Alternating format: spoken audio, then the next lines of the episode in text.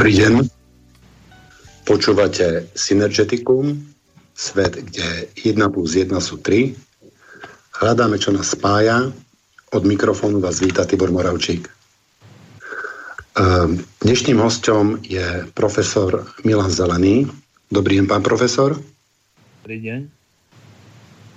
A téma je, ako dnes využiť Baťov model. Pán profesor je špecialista na Baťov model. A teraz by som poprosil, keby sa našim poslucháčom predstavil. Ano, dobrý den přeji.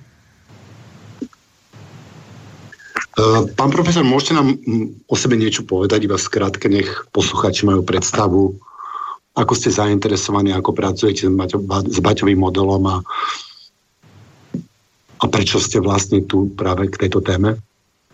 No jak víte, já jsem emigroval do Spojených států amerických a v určité fázi mého rozvoje jsem se seznámil se systémem řízení Baťa přes různé ekvivalenty a zjistil jsem, že jako student nebo absolvent vysoké školy ekonomické jsem o této soustavě nic nevěděl, čili někdy od 70. let jsem se začal věnovat uh, studiu a poznávání soustavy řízení Baťa a v roce 1990 jsem uh, se vrátil uh, do Československa s tím, že bych se rád pokusil o uplatnění této soustavy při dalším rozvoji ekonomických a společenských plánů tehdejší eh, nové republiky. Takže eh, věnuji se tomu je už asi 30 let. Hodně jsem poznal, hodně jsem eh, proštudoval eh, historicky ale v dnešní době, tak jak jste již uvedl, nejdůležitější je, jestli ta soustava nebo některé její části mají možnost uplatnění v zemi jejího původu i dnes. A tam to není tak jisté, takže se těším na rozhovor. Výborne. Um, ešte by som privítal uh, zo štúdia Igora Lacka. Ahoj Igor. Príjemný dobrý večer. Dúfam, že sa počujeme v poriadku. A pripomeniem poslucháčom náš e-mail studio zavináč slobodný vysielač.sk alebo nám môžete telefonovať svoje otázky na telefónne číslo 0483 81 01 01. Takže pán profesor, som rád, že ste, ďakujem veľmi pekne, že ste prijal naše pozvanie do relácie, lebo ste pravdepodobne najväčší špecialista na ten Baťo model. Nám povedať, čím je Baťo model vynimočný a ako vlastne fungoval na rozdiel od, od iných uh, spoločností tej doby? No Baťov uh, model soustav řízení Baťa je výjimečná svou celeností. Jinými slovy, jedná se o skutečně plně provázaný systém řízení, který se zabývá všemi aspekty od eh, strategie a zákazníka přes efektivnost a produktivitu až po e, vztah k zaměstnancům, vztah ke svému okolí a navíc ještě vztah e, ke světovému globálnímu okolí. Takže se jedná skutečně o soustavu řízení, která předtím aspoň dle mého názoru, nebyla ve světě realizována nebyla realizována tak úspěšně. Čili hlavní, hlavní, hlavním znakem této soustavy já považuji právě tuto ucelenost, provázanost, že tam vlastně nechybí žádný aspekt funkčního světového podnikatelského systému. Mm-hmm. Takže Môžete nám to nejak vysvetliť, ako to asi fungovalo? Nech si to posluchači e, vedia predstaviť. My dneska vieme, ako fungujú dnešné, dnešné spoločnosti, um, dnešné veľké spoločnosti, dnešní zamestnávateľia, dnešné fabriky. O tom máme nejakú predstavu. Tak aby sme si, aby si lebo tak nie všetci posluchači samozrejme poznajú ten uh, Baťo model do také miery, aby aby o tom mali vôbec, niektorí myslím, že dokonca o tom nemajú ani šajnu. No je, je třeba si uvědomit, že Baťova soustava řízení fungovala v době e, celosvětové krize, takzvané velké deprese, konec 20. a celá 30. léta. Takže e, tam bylo velmi důležité jelikož to byla soustava, která byla jedna z mála, ne jediná, která dobře fungovala v té dvě krize, tam je třeba si uvědomit, na čem tato funkce byla založená. Byla založená na tom, že nedošlo k nějaké výrazné specializaci, to znamená, že celá firma Baťa byla velmi pružná a že e, se nevěnovala třeba jenom výrobě bot, ale rozšiřovala svoje schopnosti a možnosti i do výroby, řekněme, pneumatik a později do výroby strojů, do výroby letadel a tak dále a tak dále. Druhá vlastnost, která v té krizi byla nutná, bylo, že zaměstnanci byli těm se říkalo spolupracovníci, byli velmi výrazně a aktivně zataženi do procesu výroby a převí, převzali celou řadu zodpovědností. To znamená, oni se stali vlastně, můžeme říci, nejenom spolupracovníky, ale i spolupodnikateli. Oni měli podíl na zisku, oni měli eh, eh, podíl na uh, akcích firmy Baťa.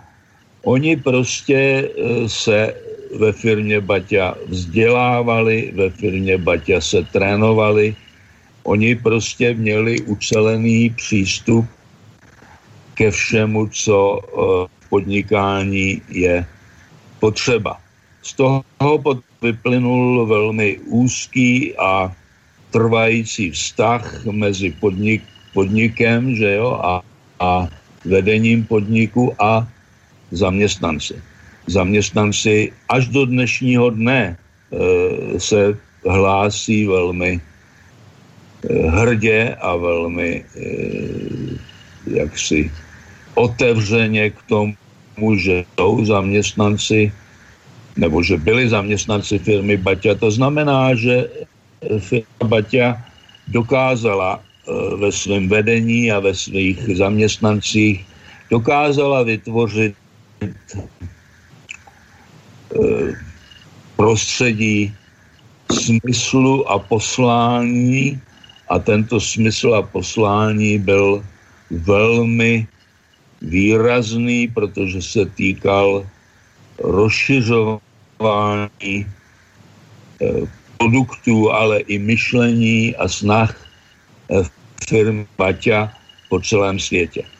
Takže e, takový systém, taková soustava řízení v té době, ale i od té doby do dnes, dle mého názoru, neexistovala a neexistuje. Jde tedy o velmi unikátní a velmi velmi, eh, jak si, eh, efektivní systém řízení, který, do, který umožnil Baťům od 20. let do, první, do druhé světové války skutečně ovládat, ovládat eh, většinu eh, mezinárodního obchodu a mezinárodních služeb. Uh-huh. Čiže, aby som to zhrnul, tí zamestnanci boli v prvom rade, začnem od začiatku, to znamená, že boli vzdelávaní. Baťa vytvoril školy, kde si všetkých tých zamestnancov sám dovzdelával. Hej. A potom... Problém byl podobný i dnešku. E, Baťové pro své potřeby e, celosvětového podnikání potřebovali lidi vzdělaný v určitým způsobem, to znamená vzdělaný v smyslu jejich e, strategických zájmů a už i tehdejší vzdělávací systém e, za první republiky byl nedostatečný pro jejich potřeby. Oni si neustále stěžovali na to, že nemůžou dostat správné lidi. Až nakonec koncem 20. let se rozhodlo, že si budou eh, svoje zaměstnance vzdělávat sami a to již od velmi raného věku, to znamená 14 letý, 15 letý, lidi, které vychovávali právě Eh, pro ty potřeby tehdejší moderní doby.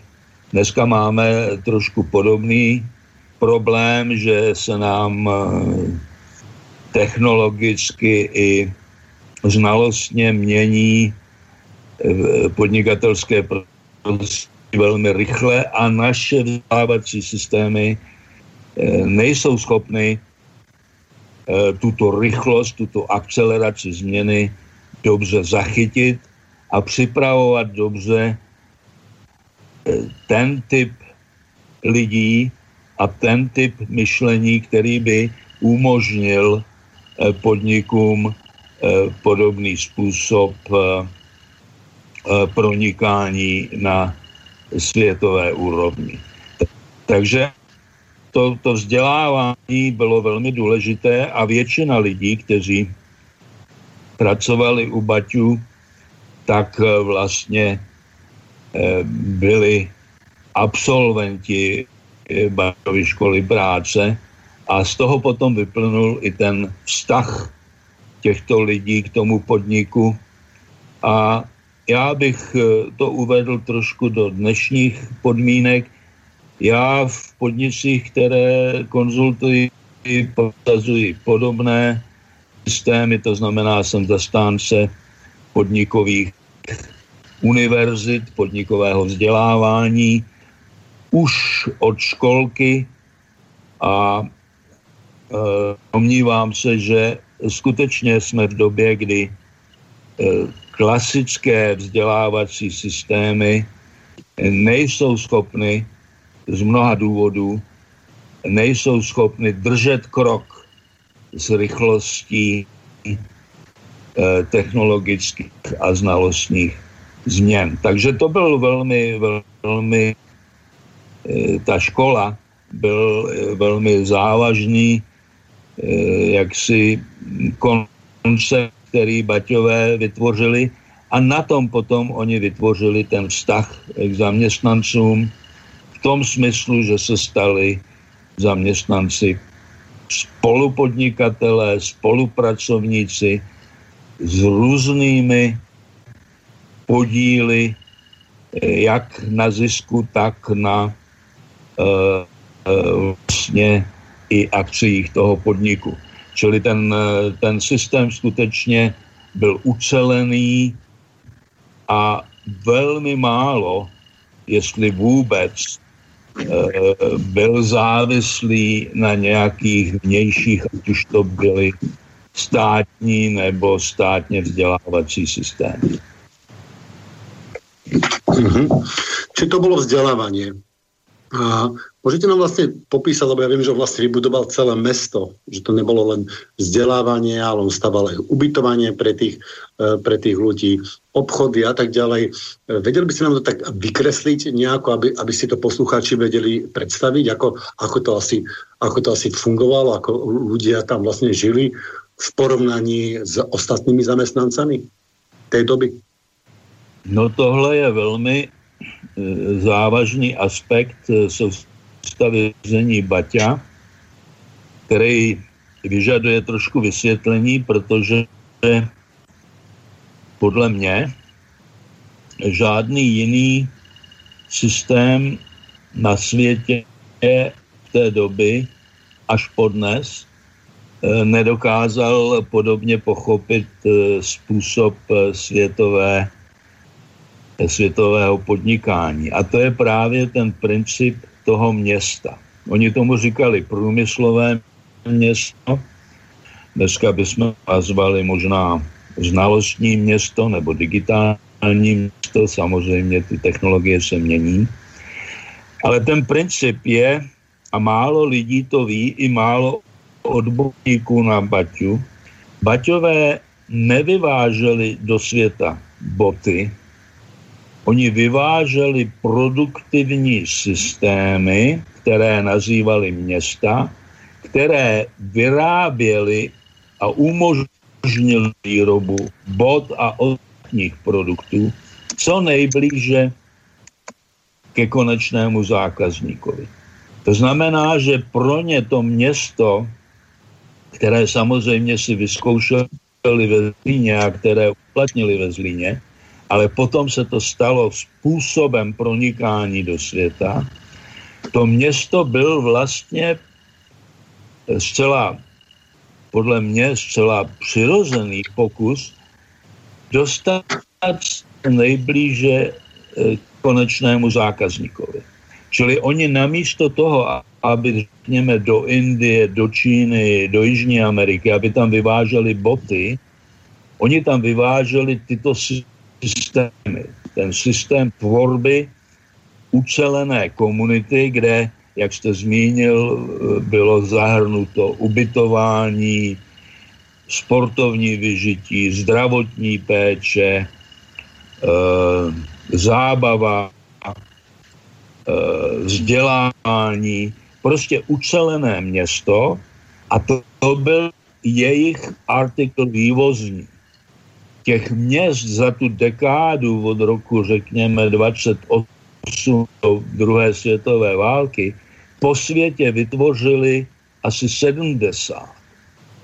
My jsme byli nedávno se skupinou podnikatelů v, v Brazílii a tam e, jsme navštívili asi pět ze sedmi měst, které tam vytvořil po druhé světové válce Jan Baťa. Ty města jsou dodnes funkční, dodnes mají e, tu, atmosféru e, toho produktivního soustředění.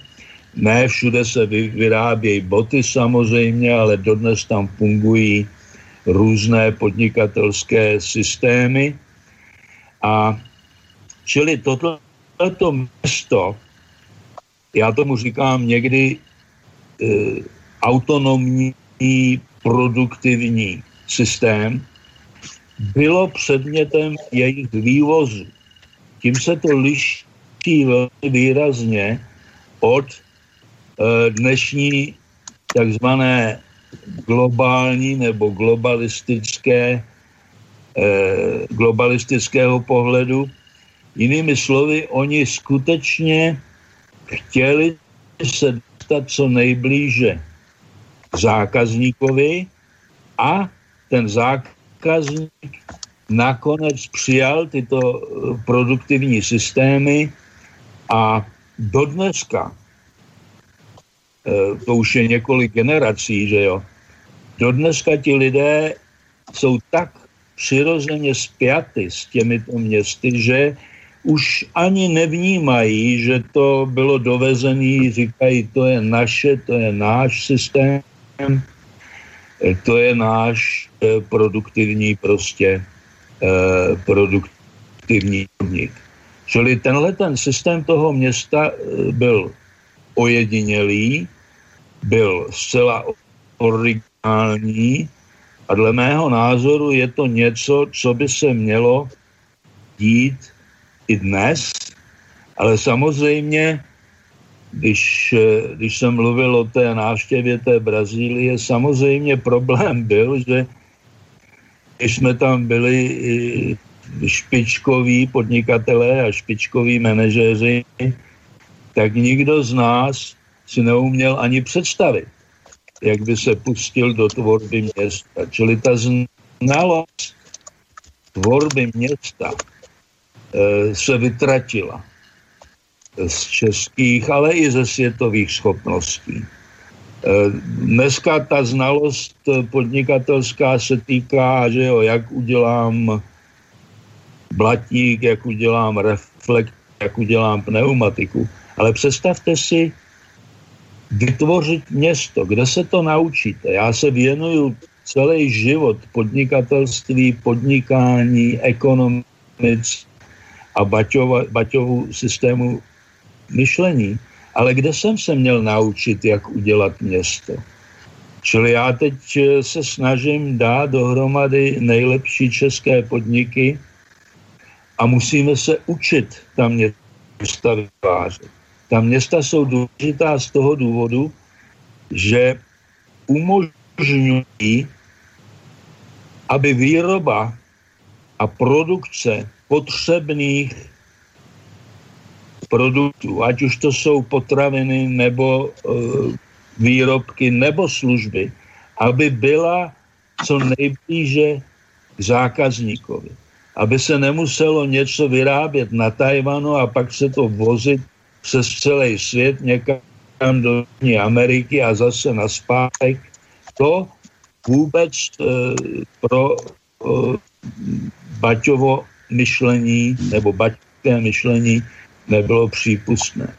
Fakt je, že je to nesnadné, protože kromě jedné knihy Jana Bati, která se jmenuje Průmyslové město, my nemáme ani ve vzdělávacím systému, ani v našich jaksi genetických schopnostech přirozený pohled na to, jak přijdeme do nevyvinuté krajiny nebo do nevyvinuté země a vytvoříme autonomní, produktivní, sebezávislé město. Čili v tom je ta výzva, a jestliže mluvíme, jak to uplatit v dnešním světě, dnešní svět nepotřebuje nic víc, než umožnit zničeným a zaostalým regionům světa, které nejsou schopní zaměstnat svoje vlastní obyvatele, umožnit jim tvorbu autonomních produktivních systémů, které by jim umožnily se uživit ve smyslu potravin, ve smyslu e, spotřebních věcí, výrobků a i ve smyslu služeb. Čili v tom je ta největší výzva a v tom je taky dle mého názoru největší přínos e, baťovského myšlení světovému podnikání. Mm-hmm. No, že keď to má zhrnúť, tak tí zamestnanci boli vtiahnutí do toho, do toho podnikania a mali záujem na tom, aby ten podnik fungoval. Neboli jak dnes vidíme, že dneska keď sa človek eh, zamestná v nejakej firme, tak v podstate je jedno, aký podá výkon, dostane svoju mesačnú mzdu, alebo není vôbec zainteresovaný, vo väčšine prípadov není motivovaný a nemá k tomu nejaký vzťah nemá k tomu, mm, je, je mu tá firma vlastne ukradnutá, dobre, stratím prácu, tak zajtra si nájdem, e, nájdem inú. Ale keďže tí zamestnanci boli vlastne akcionári, aby ste aj spomenuli, že sa podielali na zisku, e, tak e, myslím, že toto bol taký, taký hlavný, hlavný rozdiel. Hej? To jistě je velký rozdíl. E, e, to je pravdu, že e, dnes v podstatě Eh, ten vztah dlouhodobý k tomu podniku není vytvářen. Ale nebylo to, jak jsem, jak jsem teď popsal, nebylo to jenom jenom to, že ty zaměstnanci měli podíly na zisku a že prostě byli zataženi do toho podnikatelského systému, ale bylo to také právě v tom, že ten podnikatelský systém měl zcela jasnou, e, můžeme říct, fyzickou a společenskou realizaci právě v tom smyslu toho města. Čili oni nebyli jenom součástí nějakého, eh, eh, nějakého podniku jako, jako organizace lidí, ale byly součástí i reálné manifestace toho podniku v organizaci eh, těch měst. Já vám můžu říct eh, malý příklad. Já jsem lety eh, navštívil eh, v Číně Šanghaj a tam jsem se dozvěděl, že tam eh, byli také baťové, tak jsem, eh, to, tak jsem při přednáškách studentům zmínil, že baťové měli přítomnost v Šangaji a studenti samozřejmě byli velmi nadšení a asi po dvou nebo po třech dnech eh, zjistili, že tam skutečně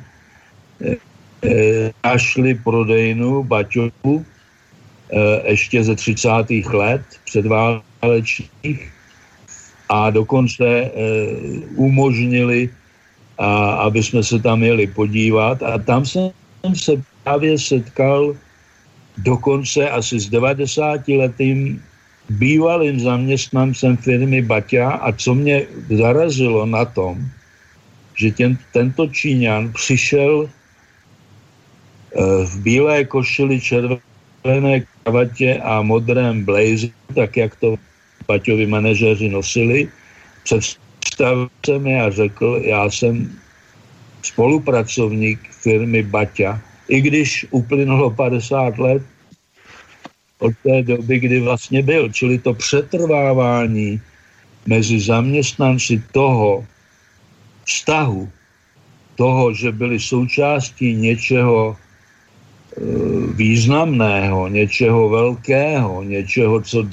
dává smysl. E, to tam bylo jasně vidět a já do dneška už jich samozřejmě není moc, ale bývalí e, absolventi e, Baťov školy i ve Zlíně pořád mají v sobě to hrdost a tento vztah a v porovnání s tím, co se vyvinulo mezi tím a potom, kde prostě zaměstnanci jsou prostě zaměstnanci a jak vedení, jak eh, management, ty zaměstnanci sami považují ten vztah za poměrně volný, poměrně eh, nezávazný a dochází k velkým postům jak ze strany vedení, tak ze strany zaměstnanců z podniku na podnik, eh, z kariéry do kariéry.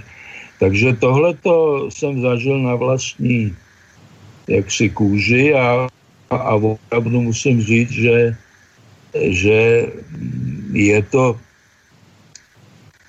je to zkušenost, kterou člověk ani u špičkových podniků světových eh, nemůže získat, protože všichni většinou až na malé výjimky některých podniků už tedy opravdu špičkových, většinou se zaměstnanci považují, považují za jakousi námezní sílu, která prostě vykonává příkazy a, a po určité době eh, může odcházet. Čili tohle je, tohle je velmi výrazný znak e, dopadu e, Baťovy soustavy řízení, ale opět bych zdůraznil, že to nebyla jenom ta, ta podniková organizace, ale že tam byla i ta fyzická a společenská realizace.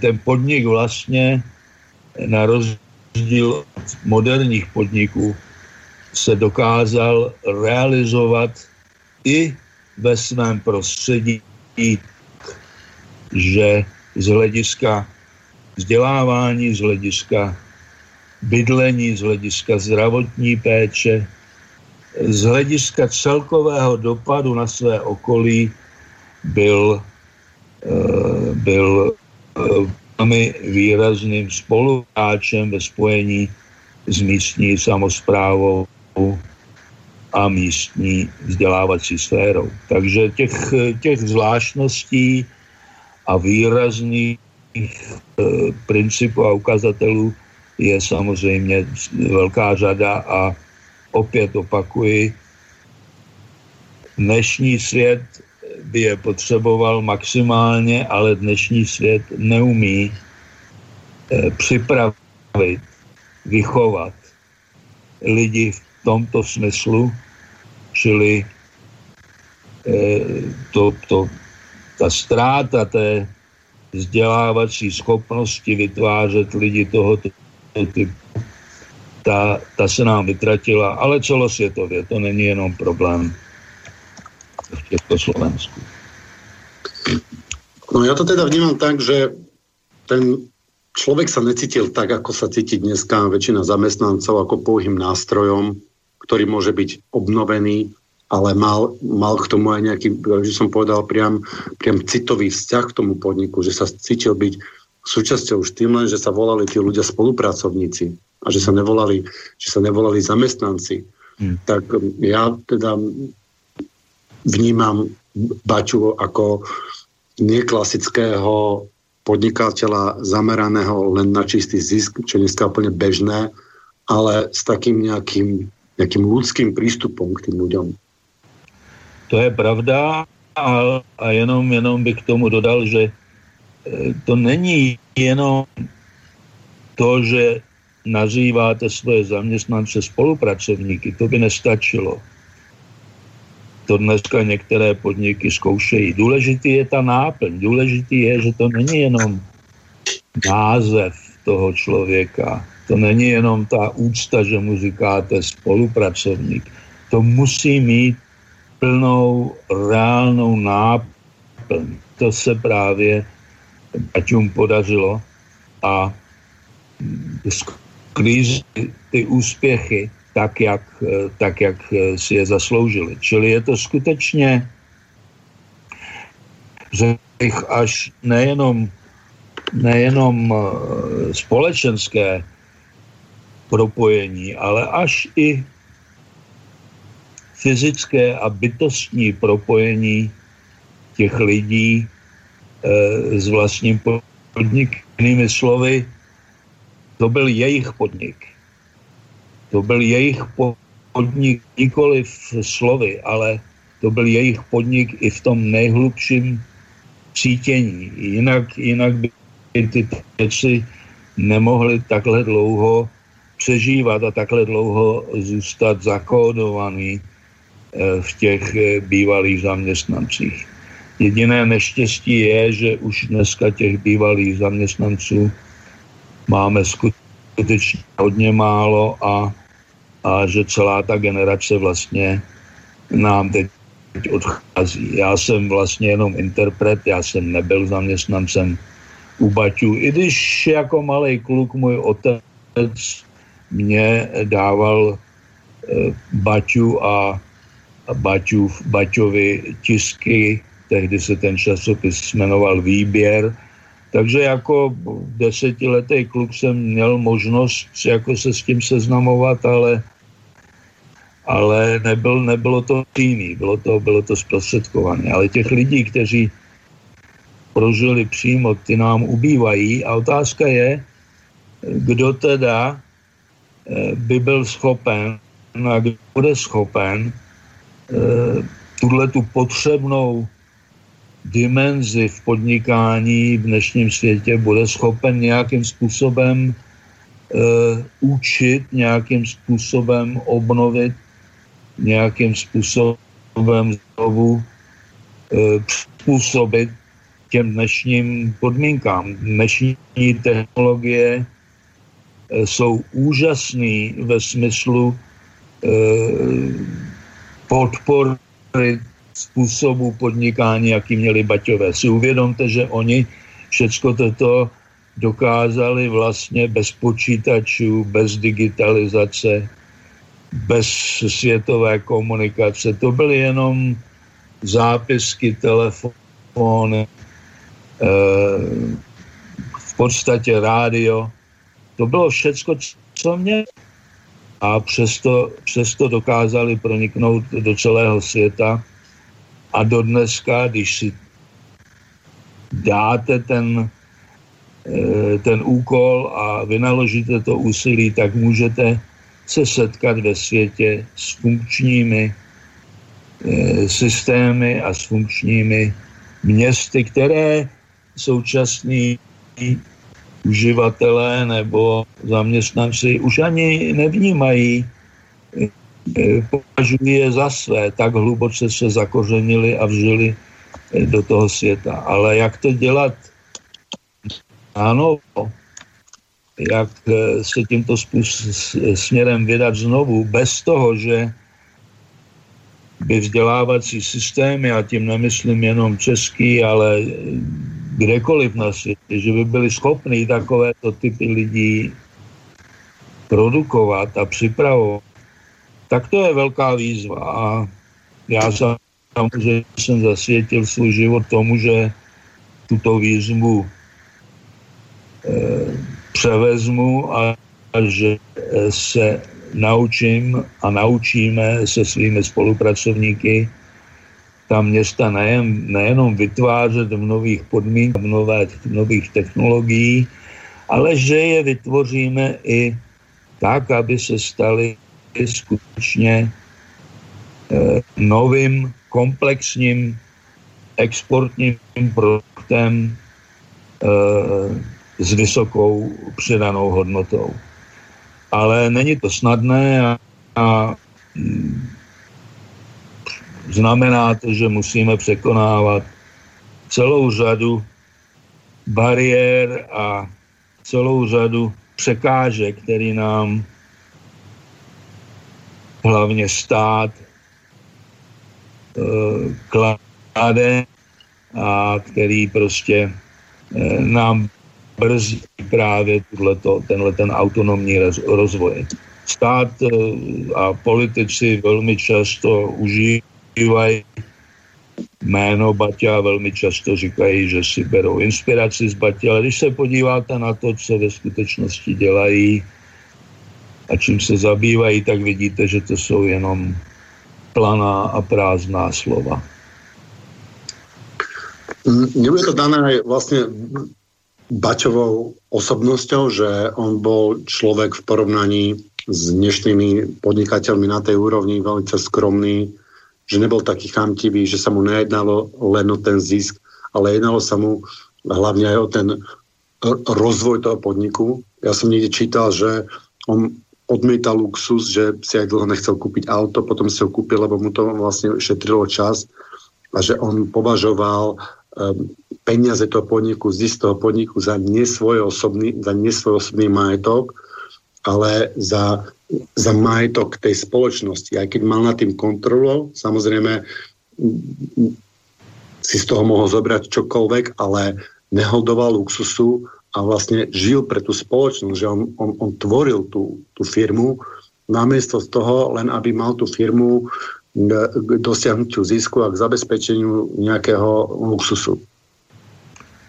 No, tak samozřejmě. On, ono, eh, takovýhle, takovýhle eh, systém řízení a, a takováhle zkušenost eh, taky zároveň ovlivňuje ty, ty lidi, kteří pracují v tom systému. To znamená, že i ty vedoucí složky byly vtaženy do tohoto systému a a ten svůj život vnímali taky jako součást té soustavy. Takže to není nutně, že by se Paťové narodili s nějakými zvláštními vlastnostmi, ale jak se dáte na tuto cestu a tento způsob podnikání, tak to ovlivňuje nejenom zaměstnance, nejenom spolupracovníky, ale i to vedení.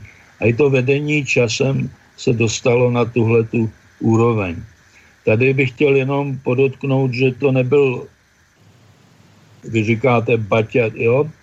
Baťové byly minimálně dva, že jo? Čili ten původní zakladatel Tomáš, ten zahynul už v roce 1932, čili vlastně předtím, než se celý ten Baťův systém mohl rozvinout do světového systému. Zahynul v letecké nehodě, protože Baťové podporovali leteckou dopravu uvnitř Československa a na normální prostě podnikatelské schůze a setkání létali v letadle. Já si pamatuju jako děcko eh, po válce, já jsem eh, sám eh, lítal z Prahy do Mariánských lázní.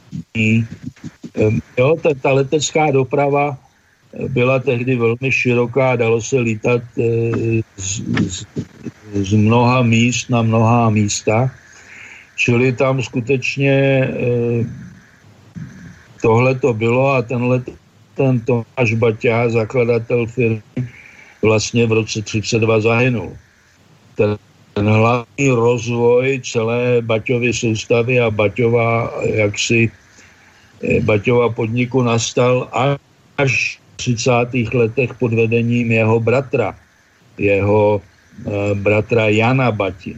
Jan Baťa stejně geniálně jako zakladatel Tomáš dokázal rozšířit eh, Baťovo myšlení a Baťovy podniky po celém světě a kdyby nebylo druhé světové války a pak nastup komunismu, tak by samozřejmě fungoval eh, fungovaly Baťovy systémy až dodnes. Na neštěstí eh, po druhé světové válce komunisti odsoudili Jana Baťu pro velezradu a on musel odejít do Brazílie tam ještě dalších 15 let eh, vytvářel eh, další města.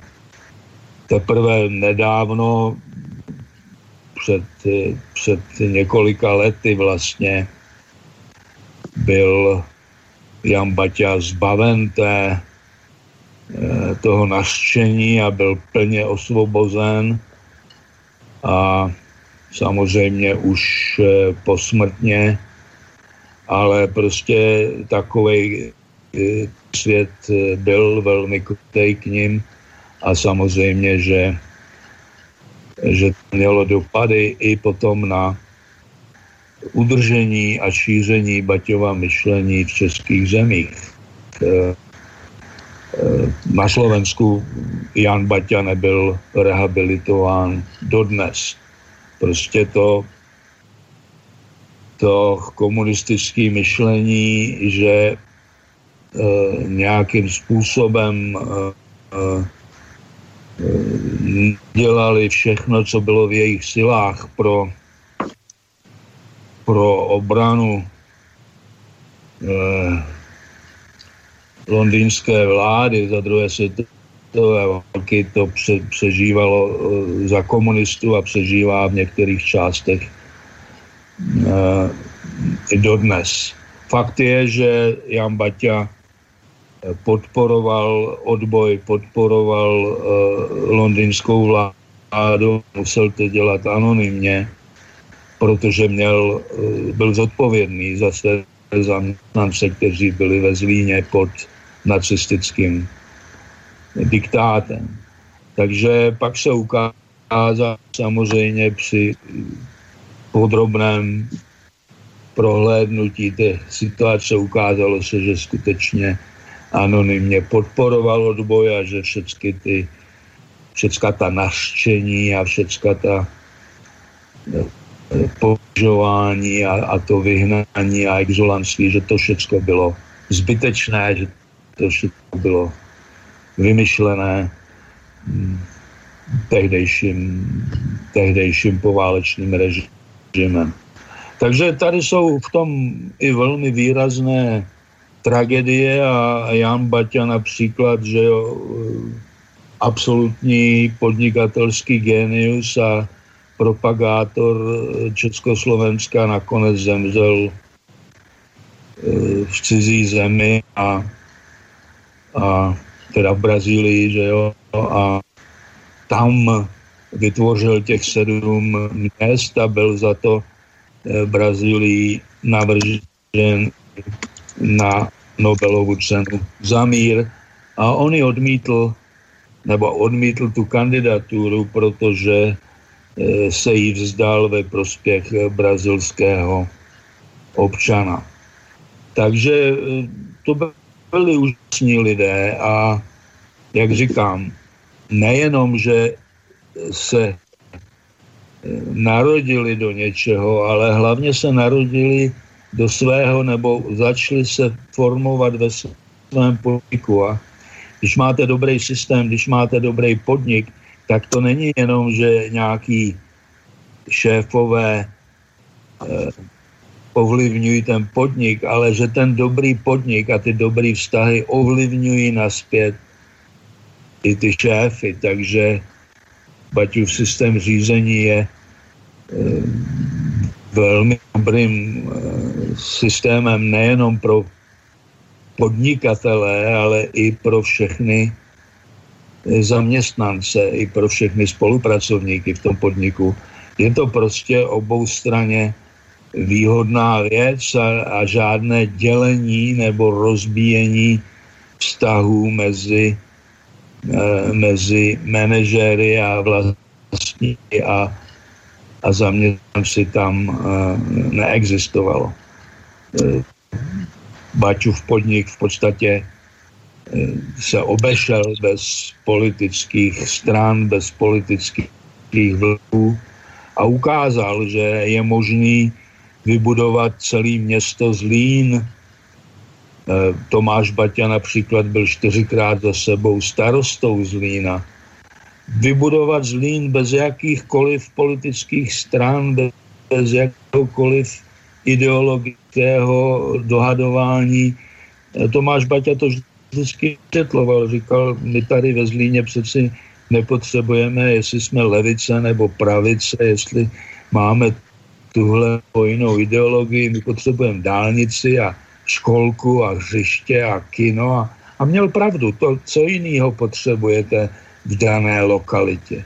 To jenom centrální politické systémy eh, stranické potřebují pořád nějakou ideologii a nějaké třenice a nějaké konflikty. Takže ten systém skutečně byl velmi, velmi, jak bych to řekl, velmi eh, produktivní nejenom pro ty zaměstnance, ale i pro to vedení. Takže potom, když se díváme zpětně, tak říkáme, ti lidé, kteří vedli eh, Baťovi podniky, byli úžasní lidé. A oni byli, ale oni se jimi stali. Oni se jimi stali, protože podnik je, je odměňoval za to, že se chovali tak, jak se chovali, tak, jak jste se o tom s určitým obdivem vyjádřili. No, u mňa oni boli mm, takí nejakí uvedomení, až možno osvietení podnikatelia, akých je žiaľ Bohu, žiaľ Bohu málo. Keby... Mnozí se o to snaží. Mnozí se o to snaží. Počme sa, keby ten kapitalizmus fungoval takýmto spôsobom, ako ako vidíme e, v prípade Tomáša Jana Baču, tak, tak by bol znesiteľný. Kapitalismus, e, kapitalismus, který je, jak bych to řekl, který je osvobozen od státních intervencí, takhle funguje. Státní intervence, Tomáš Baťa říká, Jediné, co žádám od státu je, aby mě nechal pracovat. Uvědomte si, že je to stát, který dává požadavky, omezení a různé regulativní a intervenční vztahy na ten podnik. Oni nenechají podniky se vyvíjet eh, přirozeným způsobem. Já jsem velký zastánce kapitalismu, právě proto, že jsem v Baťově příkladě poznal kapitalismus tak, jak by měl fungovat eh, ve svobodném prostředí. A to, co dneska vidíme, to, co dneska vidíme, to selhání kapitalismu, ty, ty korupce, ty, ty bankovní machinace, ty, ty podvody, to, to, to, to, to všecko v podstatě vyplývá z intervencí státu, který zavádí e, dimenze závisti a, a dimenze korupce a dimenze e, nadvlády určitých ideologických směrů a nedovoluje vlastně e, tomu kapitalismu, aby fungoval tak, jak e, fungovat měl. Velmi často se v poslední době dává za kapitalismu, že ničí prostředí, že ničí eh, přírodní i, i společenské prostředí. Uvědomte si, že kapitalismus je zcela eh, neutrální. On, on eh, se snaží, aby jeho podniky prosperovaly, aby přinášely co vyšší přidanou hodnotu a tím i zisky pro vlastníky a zaměstnance. Ale jestliže e, stát trvá na tom, že se bude užívat uhlí a, a nafta a nukleární energie a jiné systémy, no tak samozřejmě e, ten kapitalismus musí pracovat s tím, co, co má k dispozici. Kdyby byla podpořena, eh, kdyby byly podpořeny čisté zdroje energie, sluneční a elektrická a tak dále, tak kapitalismus eh, vyčistí a uzdraví eh, světový systém přírodní co nejdříve. Kapitalismu je, je to jedno. Kapitalismus pracuje s těmi zdroji, které, které jsou pozici. A všimněte si sám, jak je těžký e, pro celou řadu vlád a států osvobodit se od uhlí a nafty a, a, a nukleární energie. I když alternativní energie jsou k dispozici a kapitalismus by se jich velmi rád ujal. Čili já jsem zastánce kapitalismu a důvod, proč jsem zastánce kapitalismu je, protože jsem v Aťově soustavě poznal, co je vlastní podstatou kapitalismu. Vlastní podstatou kapitalismu je eh, vytvářet funkční a úspěšné hospodářské systémy. A to nemá nic společného s tím, jaké typy zdrojů e, jsou v té dané historické fázi k dispozici, anebo jaké typy zdrojů v té dané historické fázi stát preferuje. Že já jsem naopak, jsem se stal zastáncem kapitalismu právě podle e, zkušeností Baťa. Ale to, co máme dneska v světě, to není to není kapitalismus, to je státní kapitalismus, to je propojení podniku se státními e, zájmy, se státními tlaky a se státními e, direkcemi. A to už e, není kapitalismus, ale nějaký minimálně kapitalismus státní. A tam samozřejmě možnosti špatného eh, podnikání, špatného řízení, korupce a, a degradace, ty jsou mnohem silněji pozorovat. No, ja si myslím, že prioritným záujmom kapitá, kapitálu je vytvárať zisk a nie produktívne systémy. Ak by bol záujem kapitálu vytvárať produktívne systémy, tak by vytváral produktívne systémy.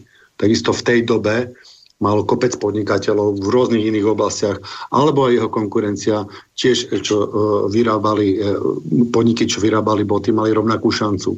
Ale Baťa je jeden, jeden z tisíc podnikateľov aj v tej dobe, ktorý takto jednal. Konal v podstate v rozpore so zájmom kapitálu, v rozpore, rozpore trhu. Preto je ojedinelý. Prečo nevznikali podobné podniky v tej istej dobe? Keď on to dokázal a mal tú šancu, tak, tak to bolo možné a mohli to spraviť všetci. A, nik, a vlastne nikto to nespravil okrem Baťu. Všetci ostatní tých zamestnancov využívali, nikto ich nevťahol do procesu, nespravil z nich akcionárov, iba ich vyciciavali, mm, ako, ako, sa to robí, ako sa to robí dneska. Já jsem vám... Myslíte, prečo, prečo nevznikli také eh, podobné podniky eh, v každej oblasti, alebo nevznikli ďalšie také podniky? Nie je to len práve tým, že Baťa bol iný kapitalista, že bol, že bol osvietený, uvedomelý kapitalista, ktorému, jak ste povedali, že oveľa viacej záležalo na tom, aby vytvoril ten, ten, ten autonómny uh, produktívny systém, namiesto toho, aby sa za, zameral na zisk, ako to robí 99% kapitalistov? Každý produktivní systém eh, bude systém ziskový.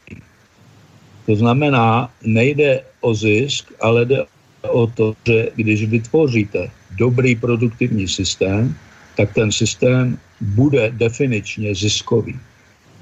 Baťové podniky byly ziskové. Kdyby nebyly ziskové, tak by nemohly vytvářet všechny tyto velmi náročné a nákladné e, e, systémy po celém světě. To, že říkáte, že byl osvícený, to je sice hezké, ale to by znamenalo, že prostě e, nemá Baťův systém šanci a nemá kapitalismus šanci, protože to všechno záleží, jestli se náhodou narodí nějaký osvícený tvor. Já si myslím, že tak to je. No dobře, ale já, já vám chci říct opak. Já vám chci říct, že to naopak, že na Baťovi nebylo nic osvíceného. On byl normální podnikatel, který několikrát zbankrotoval, který vytvářel uh, uh, zakázky pro válečné potřeby a tak dále za první světové války. Čili osvícenost je až pozdější interpretace, protože mu nerozumíme a protože ho vidíme jako něco zcela výjimečného, tak uh, užíváme výrazy jako osvícenost. Kdyby to bylo takhle, tak, tak nemáme šanci, protože osvícení lidé se nedají vychovat, nedají se vzdělat, osvícení lidé se rodí. Já vám říkám, že naopak, že to nebyla osvícenost, ale že to byla zcela přirozená věc, kdy on se osvobodil od těch státních a ideologických vlivů. Já jsem vám citoval, že On říkal, jediné, co si od státu žádám, je, aby mě nechal pracovat. To, že to ostatní podniky ve světě nedokázali, to, že se v honbě s ziskem propojovali s státem a, a, a, a vyžadovali různých předností a různých výhod od státu a nakonec té krizi skončili krizově, to je eh, ta věc, ale já se vám, já se vám snažím říct, že Baťové nebyli žádný nadlidi, ani žádný osvícenci, že to byli prostí chlapy z Moravy, kteří dělali to, co považovali za správné. A to se jim podařilo právě proto, že si nenechali od nikoho z politické sféry do toho zahovat. To, že se to dneska nedaří a to, že dneska k tomu nemáme, ty schopnosti je něco jiného, ale já bych nebyl tak pesimistický, že bych řekl, že to je věc osvícení, že tudíž nemůžeme e, se učit a naučit podnikat podle Baťova, podle ne způsobu, že jo, to už je dávno pryč, ale inspirací. Pane profesor, a čo si myslíte teda, keď Baťa nebol vynimočný, prečo vymyslel vynimočný model, ktorý vlastne v tej dobe, v tom istom prostredí nikto nevytvoril? Není to práve v tom, v, tom, v, tom, v tom Baťovi, že sa správal inak, že sa správal neštandardne, že sa správal netrhovo, že sa správal úplne odlišne, ako sa správali ostatní kapitalisti, že ten zisk bol pre neho druhorady, že sa mu jednalo hlavne o to, aby tvoril niečo, aby tvoril nejaké hodnoty, aby vytvoril to mesto? Ale já, já, já s tím souhlasím, já jenom nevidím, proč to, co jste tady vypsal, jako, jako ty, ty, ty aspekty toho jeho podnikání, proč by to mělo být něco vý, výjimečného. No, lebo to nám ukazuje realita. Realita nám ukazuje, že, že to bolo výmočné, že v celom Československu sa nič také nestalo a ani, ani, ani na západe to nie je bežné, že by sa, že by sa no. takto chovali podnikatelia. Ani v dnešnej dobe sa tak podnikatelia neza, im nezáleží na ľuďoch. Vôbec tým kapitalistom. Ukazuje, že si to neumíte vysvětlit jinak, než že byl osvícený. Já to odmítám, já říkám, že to byl normální člověk, že to byli lidé, kteří podnikali tak, jak se normálně podnikat má a nikde jsem tam neviděl nějaký znaky nějaké osvícenosti. Takhle se má podnikat.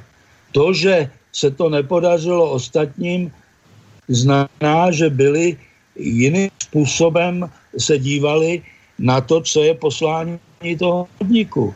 Ale já bych v tom neviděl nějakou svatozáři nebo osvícenost, protože vím, že to byli obyčejní prostí lidé. A že nemůžeme se dívat na Baťův systém jako, že buď to se narodí, nebo se nenarodí. Že to je naopak výzva, aby jsme to, co pro ně bylo zcela přirozené a normální a pro lidi, kteří je mali v té době, to bylo taky přirozený a normální, aby jsme z toho nedělali nějakou nadpřirozenost. A proč to nebolo normálne pro ostatní? Proč ďalšie tisíce podnikateľov, ktoré, ktorí boli v podobnej situácii ako on v Československu, tak nejednali? Prečo to bolo jedno promile e, e, podnikateľov, ktorí jednali tak, ako jednal on a vybudovali také komplexy, ako vybudoval on? Keď je to štandard, tak by som očakával, že sa to zopakuje aspoň u jedného, dvoch alebo desiatich, alebo keby to bol štandard, tak minimálne v nadpolovičnej väčšine. Ale vidíme, že 99% tých, tých podnikateľov jednalo inak a ten zisk im bol oveľa viacej e, dôležitejší pred nich, nech aby vybudovali mesta a než aby dali ľuďom e, prácu a aby ich vtiahli do toho, aby z nich spravili partnerov, spolupodnikateľov, akcionárov a aby sa starali o ich e, o ich eh, zdravie, aby sa starali o ich, o ich vzdelanie, aby im stavali ihriska a tak ďalej.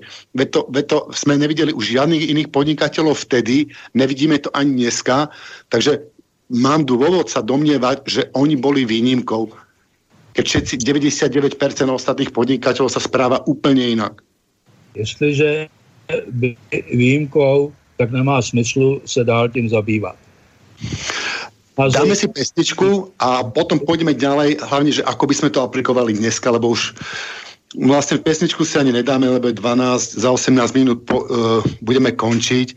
Tak uh, skúste nám prosím vás pekne povedať, ako, ako, by, ako, ako pracujete na tom dneska, ako to vidia dnešní podnikatelia, či majú záujem uh, uh, robiť takéto, takéto podľa mňa neštandardné modely, alebo či o to nie je záujem, alebo na čom pracujete? Prosím vás, povedzte nám.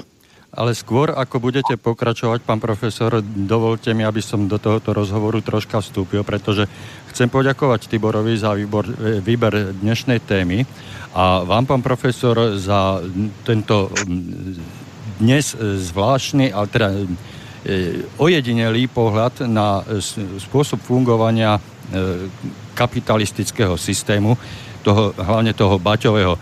Pretože e, môžem potvrdiť vaše slova na 100% a štyrmi hrubými čiarami to počiarknúť, pretože e, ja pochádzam, Tibor to možno vie, možno sme sa už o tom bavili, ja pochádzam z Baťovian.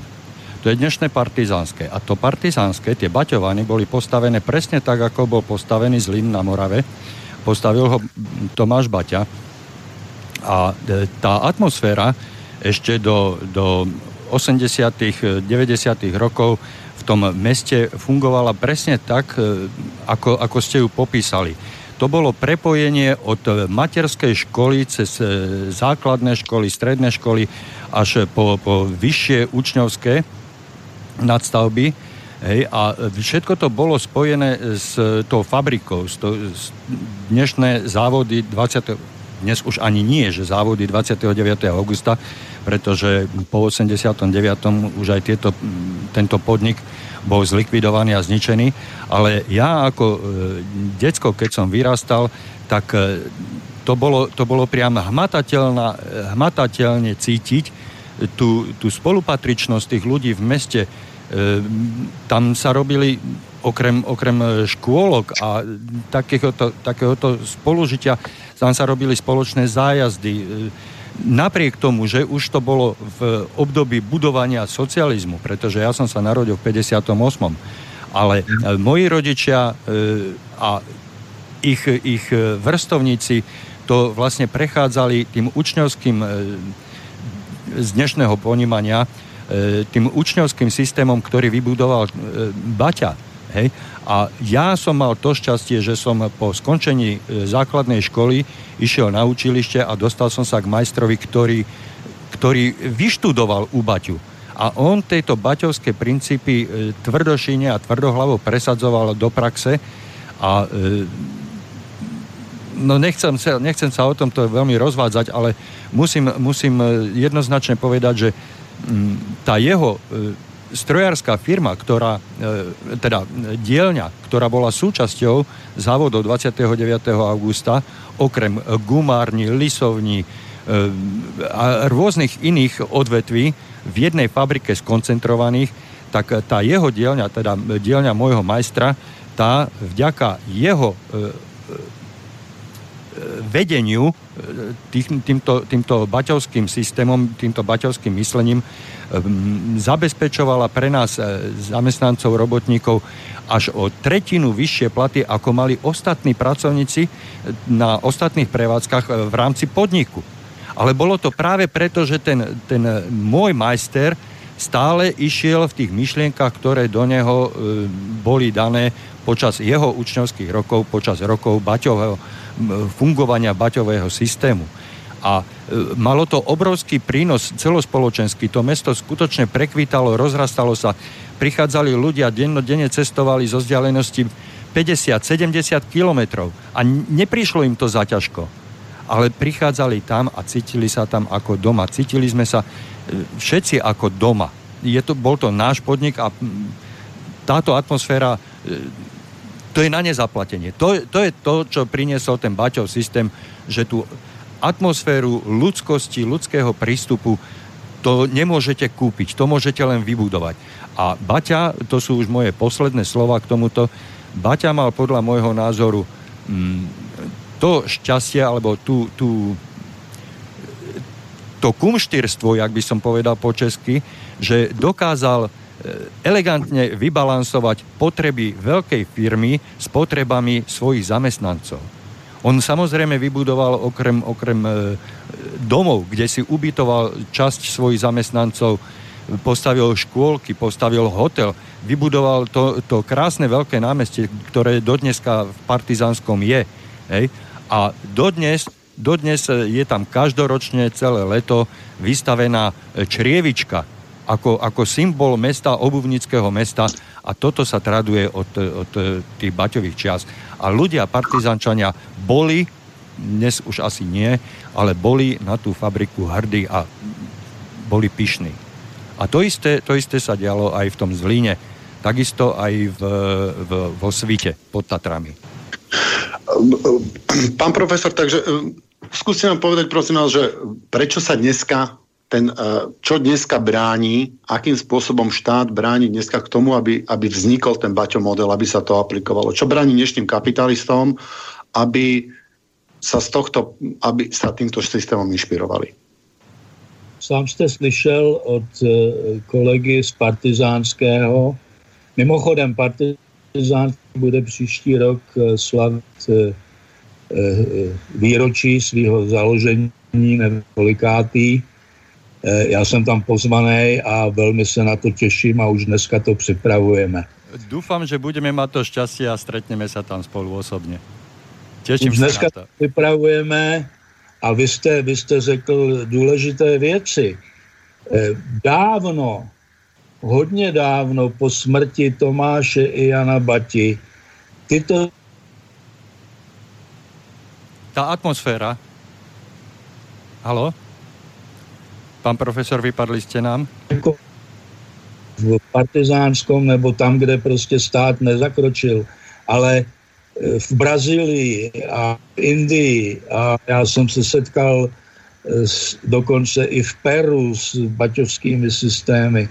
Jinými slovy, to, že to lidé, kteří sami o sobě určitě bychom neřekli, že jsou osvícení, že to dokážou přijmout na své vlastní a že s tím pracují i nadále v tom samém duchu, ukazuje, že to je přirozený systém jenom o to, že i přirozený systém musí být nějakým způsobem nabuzen, musí přerušit různé vztahy, které dělají většinu systémů nepřirozených.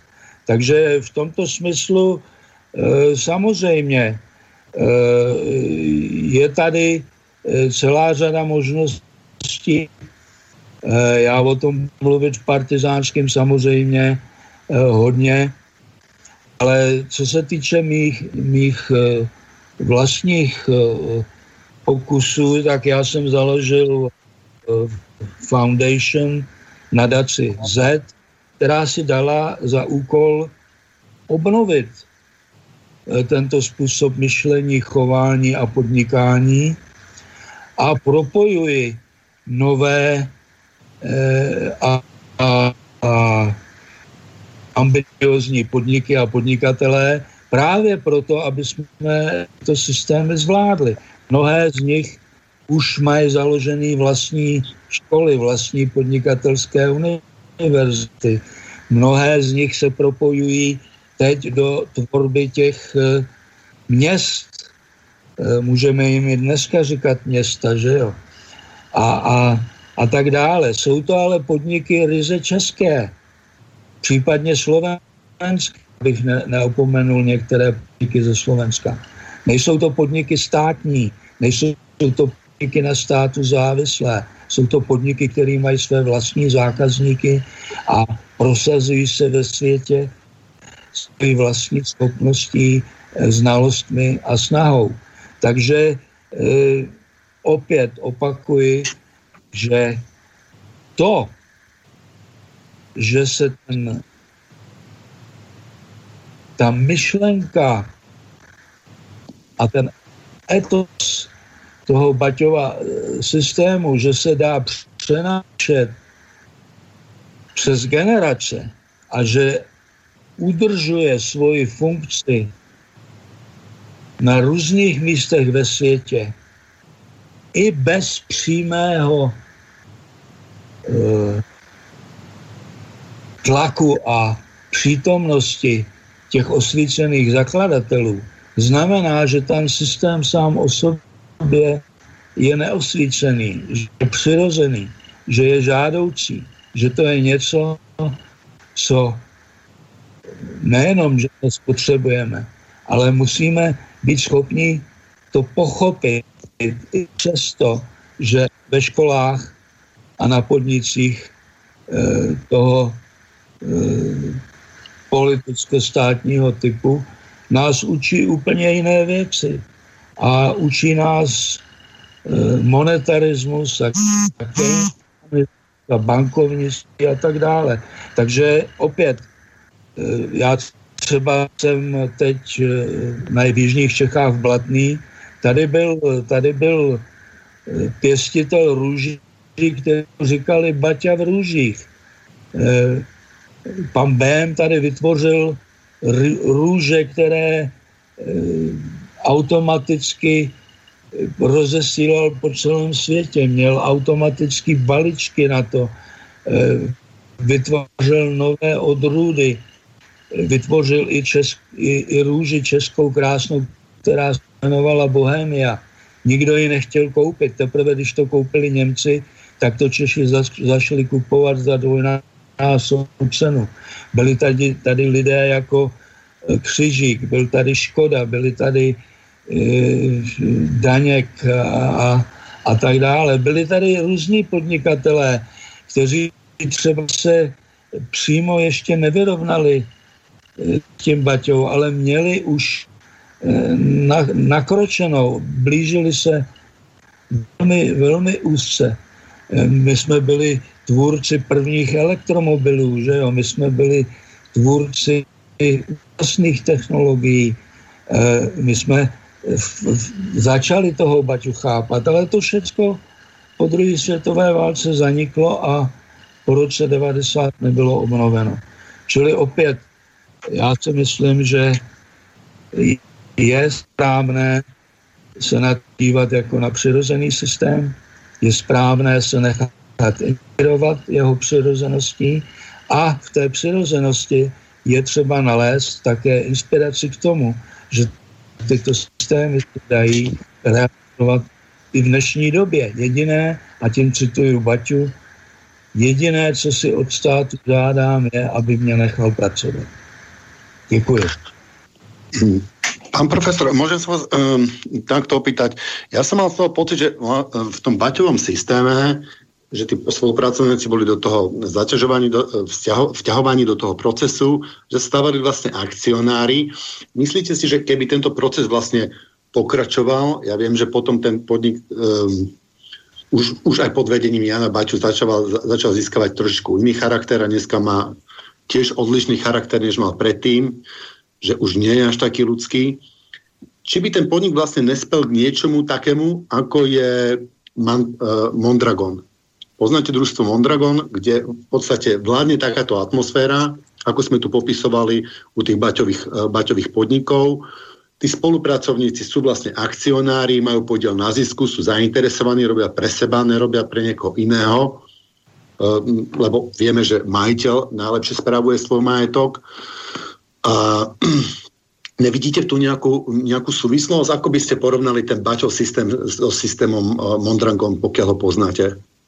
Já znám Mondragon samozřejmě, už je student, jsem, jsem student Mondragon. A Mondragon je v podstatě veliké družstvo.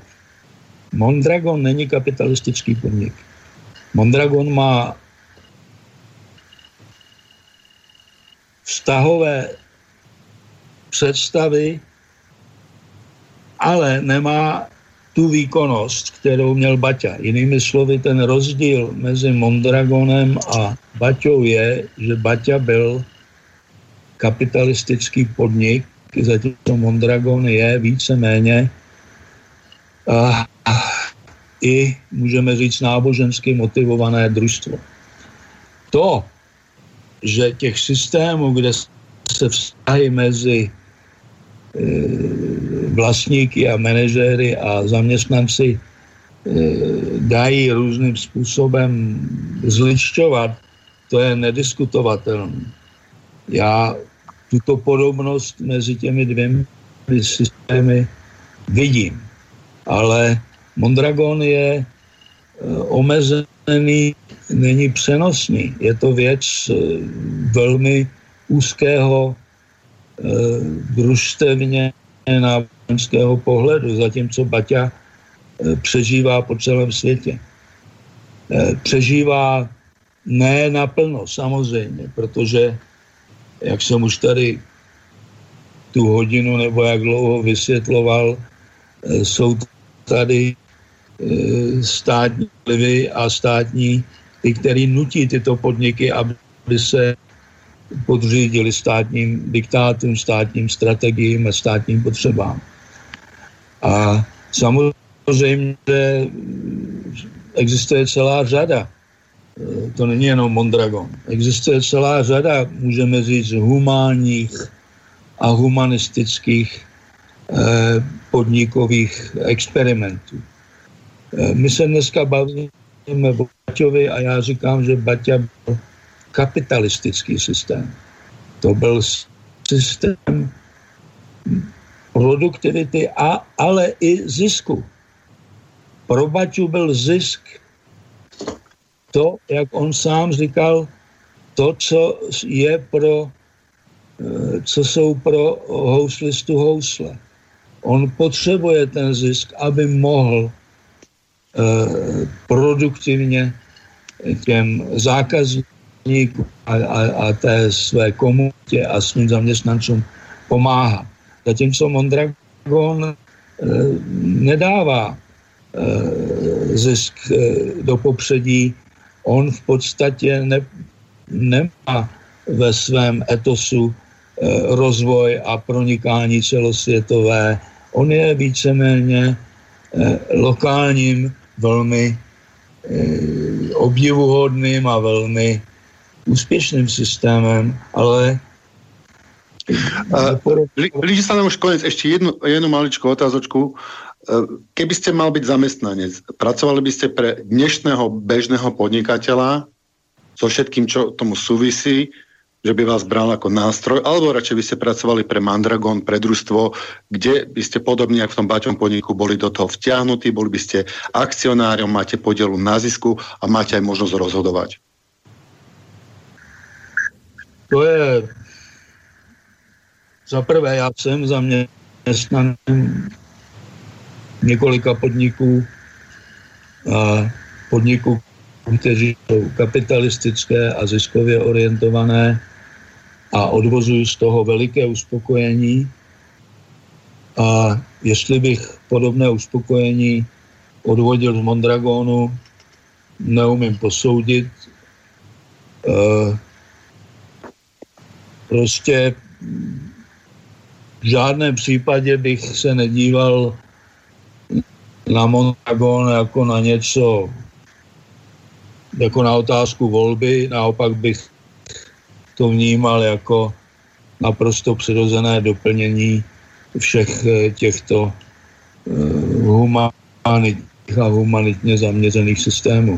Takže takovouhle volbu mě dát nemůžete, protože já, jak jsem už zmínil několikrát, já jsem zastánce kapitalismu a svobodného trhu a to z toho důvodu, že jej považuji ne pro mě nejpříjemnějšího, ale pro eh, lidstvo nejproduktivnějšího systému.